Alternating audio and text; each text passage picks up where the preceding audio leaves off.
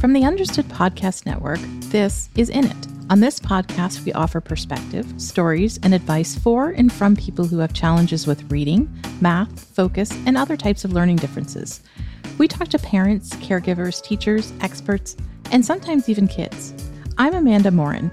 And I'm Gretchen Vierstra. And this episode is for all those folks out there like me saying, oh my gosh, oh my gosh, oh my gosh, how is it the start of a new school year already? How is summer over?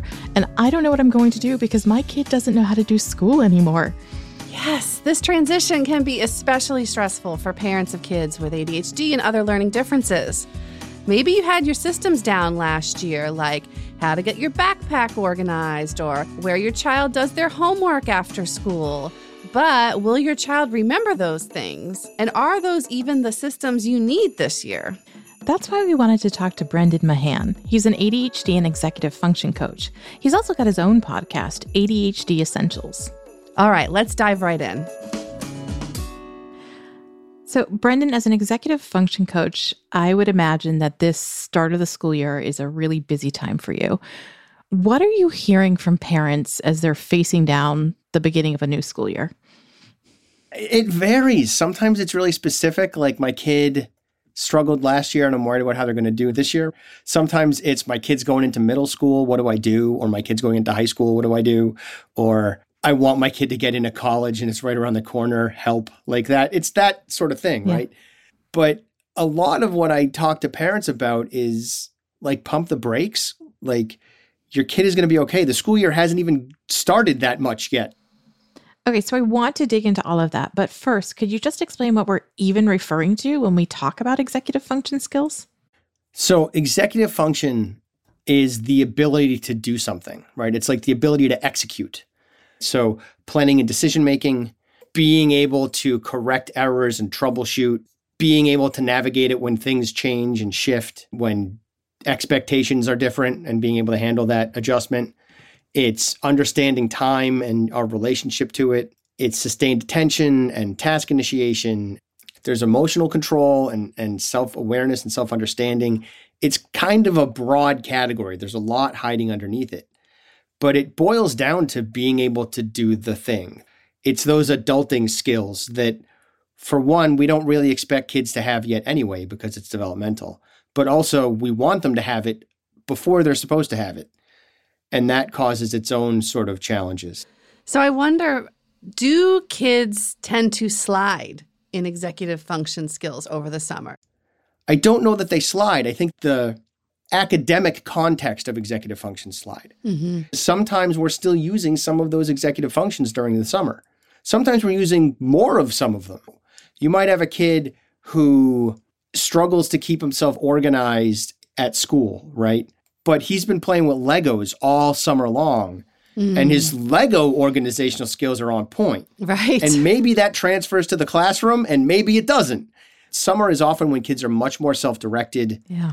They're much more curious and exploratory. There's more space for that. So that stuff is going to grow when it may, may have slid during the school year because they didn't get the opportunities that they might get during the summer.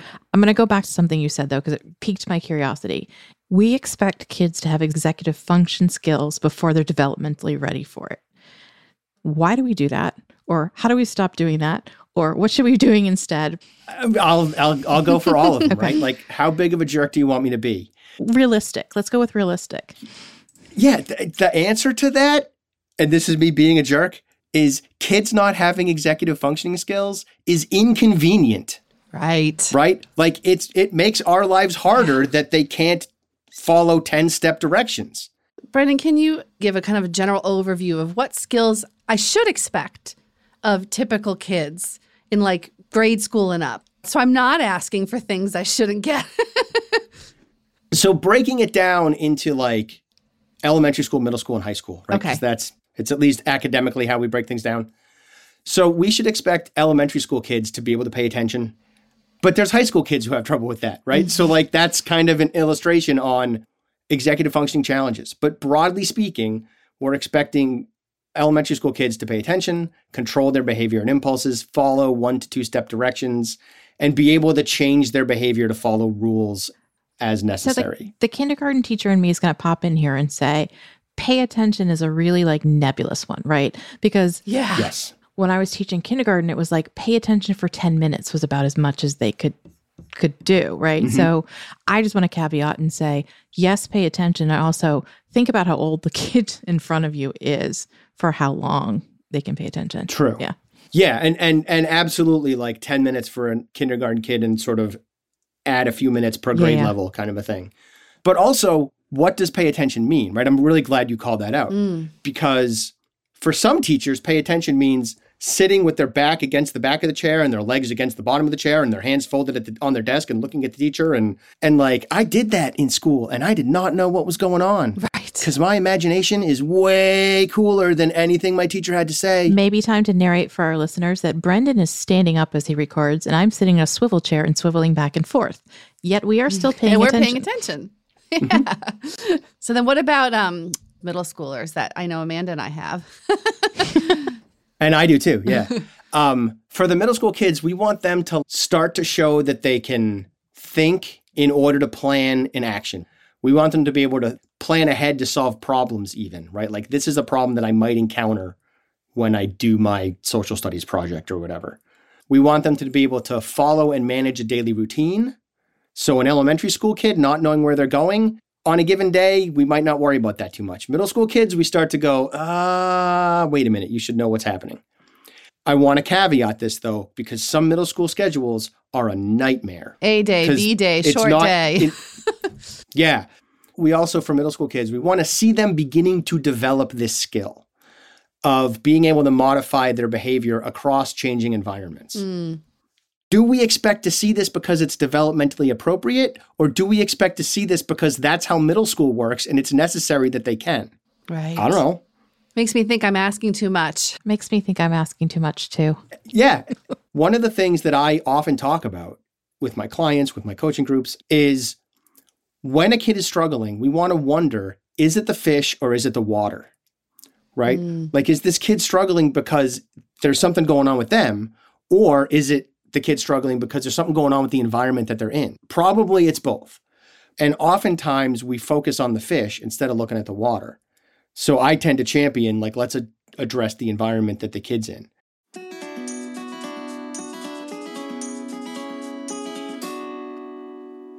As a parent staring down the school year, what do I do right now to start bolstering those skills? So, if school hasn't started yet, I might be talking about things we can do during the summer to kind of get ourselves squared away so that the beginning of school goes more smoothly, right? Start going to bed a little bit earlier now so that when school starts and you have to go to bed a lot earlier, you can make that transition more effectively. Or give your kids like a few more responsibilities for the time being so that when school starts, you can take those extra responsibilities away and replace them with the school responsibilities that are coming. Which doesn't mean they should be writing essays at home. It just means that they should be doing a little bit more in terms of chores or something so that they're used to not being as relaxed and on as much screen time as they were in the summer. And if school has already started, then it's like trust the teacher, right? Like let's communicate with the teacher. Let's find out what it is that they're doing in their classroom. Are they seeing challenges or red flags already for your kid, or maybe orange flags? Is there anything we need to be on top of right now? So don't wait till the problem happens. Like solve the problem in advance instead of solving it after things have gone haywire. And and pivoting really quick because one thing I didn't do is I didn't talk about high school. Oh yeah, So high school. is- yeah. um, so emerging skills in high school, we expect them to start to be able to think and behave flexibly. Hmm. We also want to see them begin to organize and plan projects and social activities. Now, social activities, yes. But like why do they have to be able to organize and plan projects? Cuz that's how high school works. Right? Mm. And they, that skill has been building since middle school, maybe even since late elementary school. But now we're starting to expect more independence and it should be an easier process. We also want to see them adapt to inconsistent rules. Whoa. And it happens in in lots of ways, right? Like I just left English class and now I'm in math class and I can't shut up because I was talking a lot in English and it was fine because we were doing group projects and now it's a solo thing in math, right? Yeah. That's hard. Gears And- but we start to expect that. Yeah, you have like three minute hallway time, and then you got to be ready to go, behaving totally different for a new subject. I, that three minute time is like. Can I just say, as a teacher, even I had trouble switching. Right, you you're going from one class to the next, and there's no downtime to readjust. That's tough. Yeah, but that's time on learning, Right. right? That's like you've got to be learning, learning, learning, which is silly because we know we need time for our minds to wander in order to cement that learning and sort of Mhm. lock it in. And if we don't give kids any time that's downtime to have their minds wander and be a little spacey, they're not going to be able to anchor in that learning as effectively as they might otherwise. Well, and I will say that as a parent of kids who have ADHD, I have often been the parent who was like, you don't have to go do your homework right away. And I know that that's sort of antithetical to like a lot, a lot of people say, you know, come home from school, do your homework, get it done, then do your other stuff. But my kids weren't ready to. They they needed that time to sort of breathe or let their brains breathe or, or whatever they needed to do. We can have the homework station all put together, but it doesn't mean we have to put the kid at the homework station the minute they walk in the door. Right. Right. And how much of that is coming from your own anxiety? Just get it done, man. Go to that seat and do it. Right. Okay, so what's the conversation sound like if I am trying to get my kids in the game, get their head in the game, and not put my anxiety on them? What's that conversation sound like? a lot of that conversation is happening inside of you and doesn't need to be shared with them, right? Like, Mm. because you got to work on your own stuff before you can have this conversation. You have to figure out what is it about, in this case, homework, and doing it as soon as I get home, or is doing having my kid do it as soon as they get home. What is it about that that makes it so important to me? It might be that transitions with your kid are wicked hard, and you're you don't want to have another transition. You don't want to have to battle them to come and do homework at five o'clock. So it's easier to avoid that battle because they're kind of still in school academic mode. So you can at least get them into it better. And that might be because you're doing it wrong in terms of what activities you're having them do before they do homework. Mm-hmm. Screen time is not a plan before homework unless you know you can trust your kid to pull out of that screen and go into homework. If there's ever a battle around getting out of screen time, then they need to do something else before they do their homework. Yeah. That brings me to a related question, Brendan, which is sometimes kids have it together executive function wise, especially when they love something, right? But when they don't like something, all of a sudden I see all those skills go away. And I wonder, okay, are they struggling? Or is it that they're just choosing to not have those skills in that moment because they don't want them for that thing? when we're talking about kids, it is never useful to decide that they're choosing to not do or do anything Uh huh. because all that does is vilify the kid Right. and make us as parents feel more justified in being meaner to them. Instead, we always want to assume that our kid is doing the best they can. And we always want to assume that they are trying to do well and want to please us. Those are my fundamental assumptions at all times. And have I screwed up? Yes. There mm-hmm. was a period of time when my kid was struggling, like a lot of kids right now post COVID. There's a lot of anxiety stuff going on with kids. My kid is one of them. Man, and I I was wrapped up in my own anxiety as a result of his anxiety, and I wasn't thinking as clearly. And we started battling, and we had one particular rough battle that my wife got caught in. And I sat down on a bed. I can still see it. I can see myself sitting on the bed and going, I'm doing it wrong. Like, we mm. should not be battling. This is not the relationship I've had with my kid for the last 13 years. What am I doing wrong? And I literally went through in my head the slides of the parent groups that I run. And I hit this one slide that is like, everyone is doing the best they can. Your kids want to please you, they want to succeed. And if those things don't feel true, it's because there's a skill set that's missing or there's a resource that they don't have that they need. Hmm. And I was like, he's doing his best. And his best is not up to my standards. And that's because something else is going on. I knew what that something else was. It was the anxiety stuff that's going on. And I was just like, oh, the skill set that he's missing is the anxiety management skills that he needs. But it wasn't that he couldn't do the stuff that I wanted him to do. It was that he couldn't manage his anxiety. And the only reason I started banging heads with him was because I was so anxious that I couldn't bring the skills that I usually have to bear to navigate the challenges that he was facing and help him out. So it makes sense. It happened to both of us at the same time. And that's why we were banging heads. And our relationship changed from that day forward. I'm going to push though a little bit because I, I, really, I'm super curious about the kids who say to us, like, I'm just not feeling it. Mm-hmm. Like, are, is there something below that, you think? What's below it when you're not feeling it? Like, there's times when we're not feeling it either, yeah. right? And there's yeah. something below that too. Sometimes it's, I haven't slept well for a week and I'm just done. I don't have the mental capacity to do this. Sometimes it's I haven't moved my body in like a month and a half, and that's affecting my get up and go.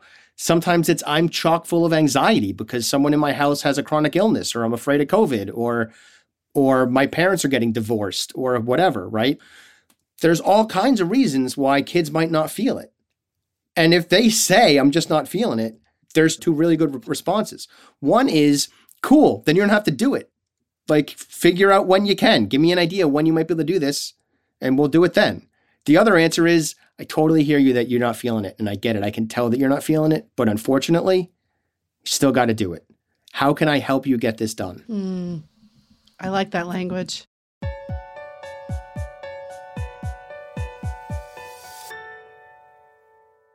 Um, you brought up not wanting to battle your child, and none of us want to battle our child. But in thinking about going back to school, we might be getting feelings from last year of, oh my gosh, the backpack was so disorganized. Oh my gosh, why didn't you bring home your homework mm-hmm. assignments? So, how can we start off the year better, but get some of those basic skills under control? So, I, I have some videos on how to ADHD, the Jessica McCabe's YouTube channel, on my wall of awful model. That is exactly what we're talking about right now. The idea behind the wall of awful that I'll do like a two second thing, watch the videos. It's like 14 minutes of your life.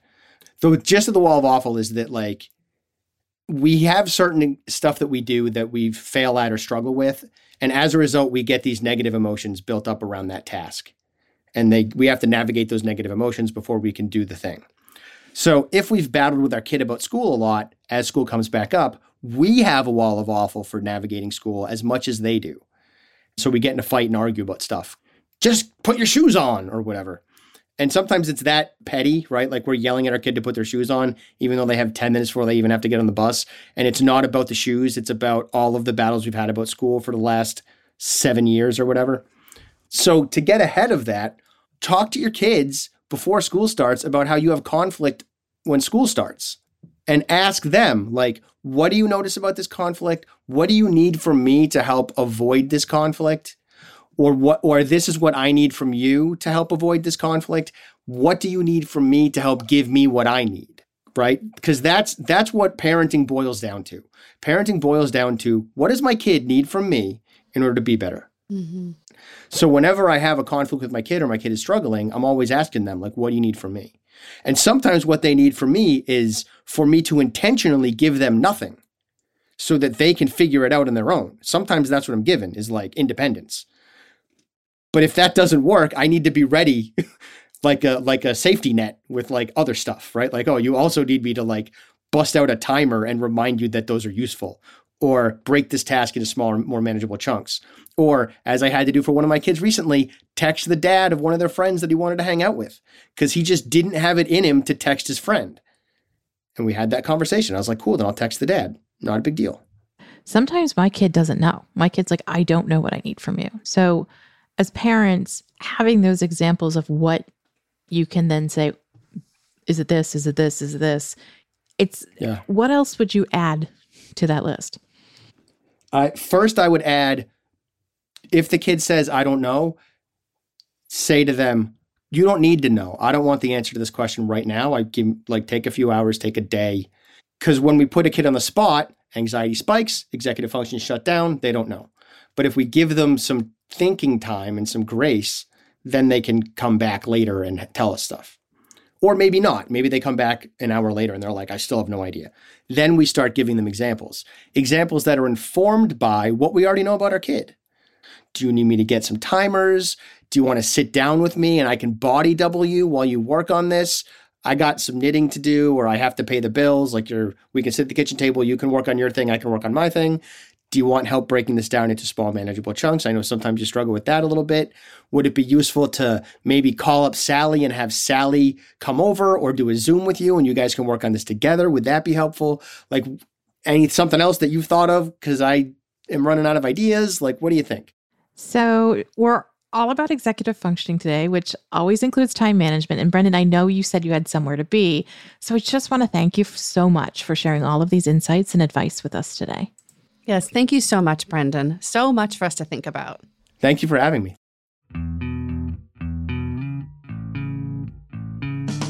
Brendan has lots more to share with families who are working on building their executive function skills. Go to ADHDessentials.com that's where you can also find his ADHD Essentials podcast. You've been listening to In It from the Understood Podcast Network. This show is for you, so we want to make sure you're getting what you need. Email us at init at understood.org to share your thoughts. We love hearing from you. If you want to learn more about the topics we covered today, check out the show notes for this episode. We include resources as well as links to anything we mentioned in the episode. Understood.org is a resource dedicated to helping people who learn and think differently discover their potential and thrive. Learn more at understood.org/mission. In It is produced by Julie Subrin. Brianna Berry is our production director. Justin D. Wright mixes the show. Mike Errico wrote our theme music. For the Understood Podcast Network, Laura Key is our editorial director, Scott Cocchiere is our creative director, and Seth Melnick is our executive producer. Thanks for listening and for always being in it with us.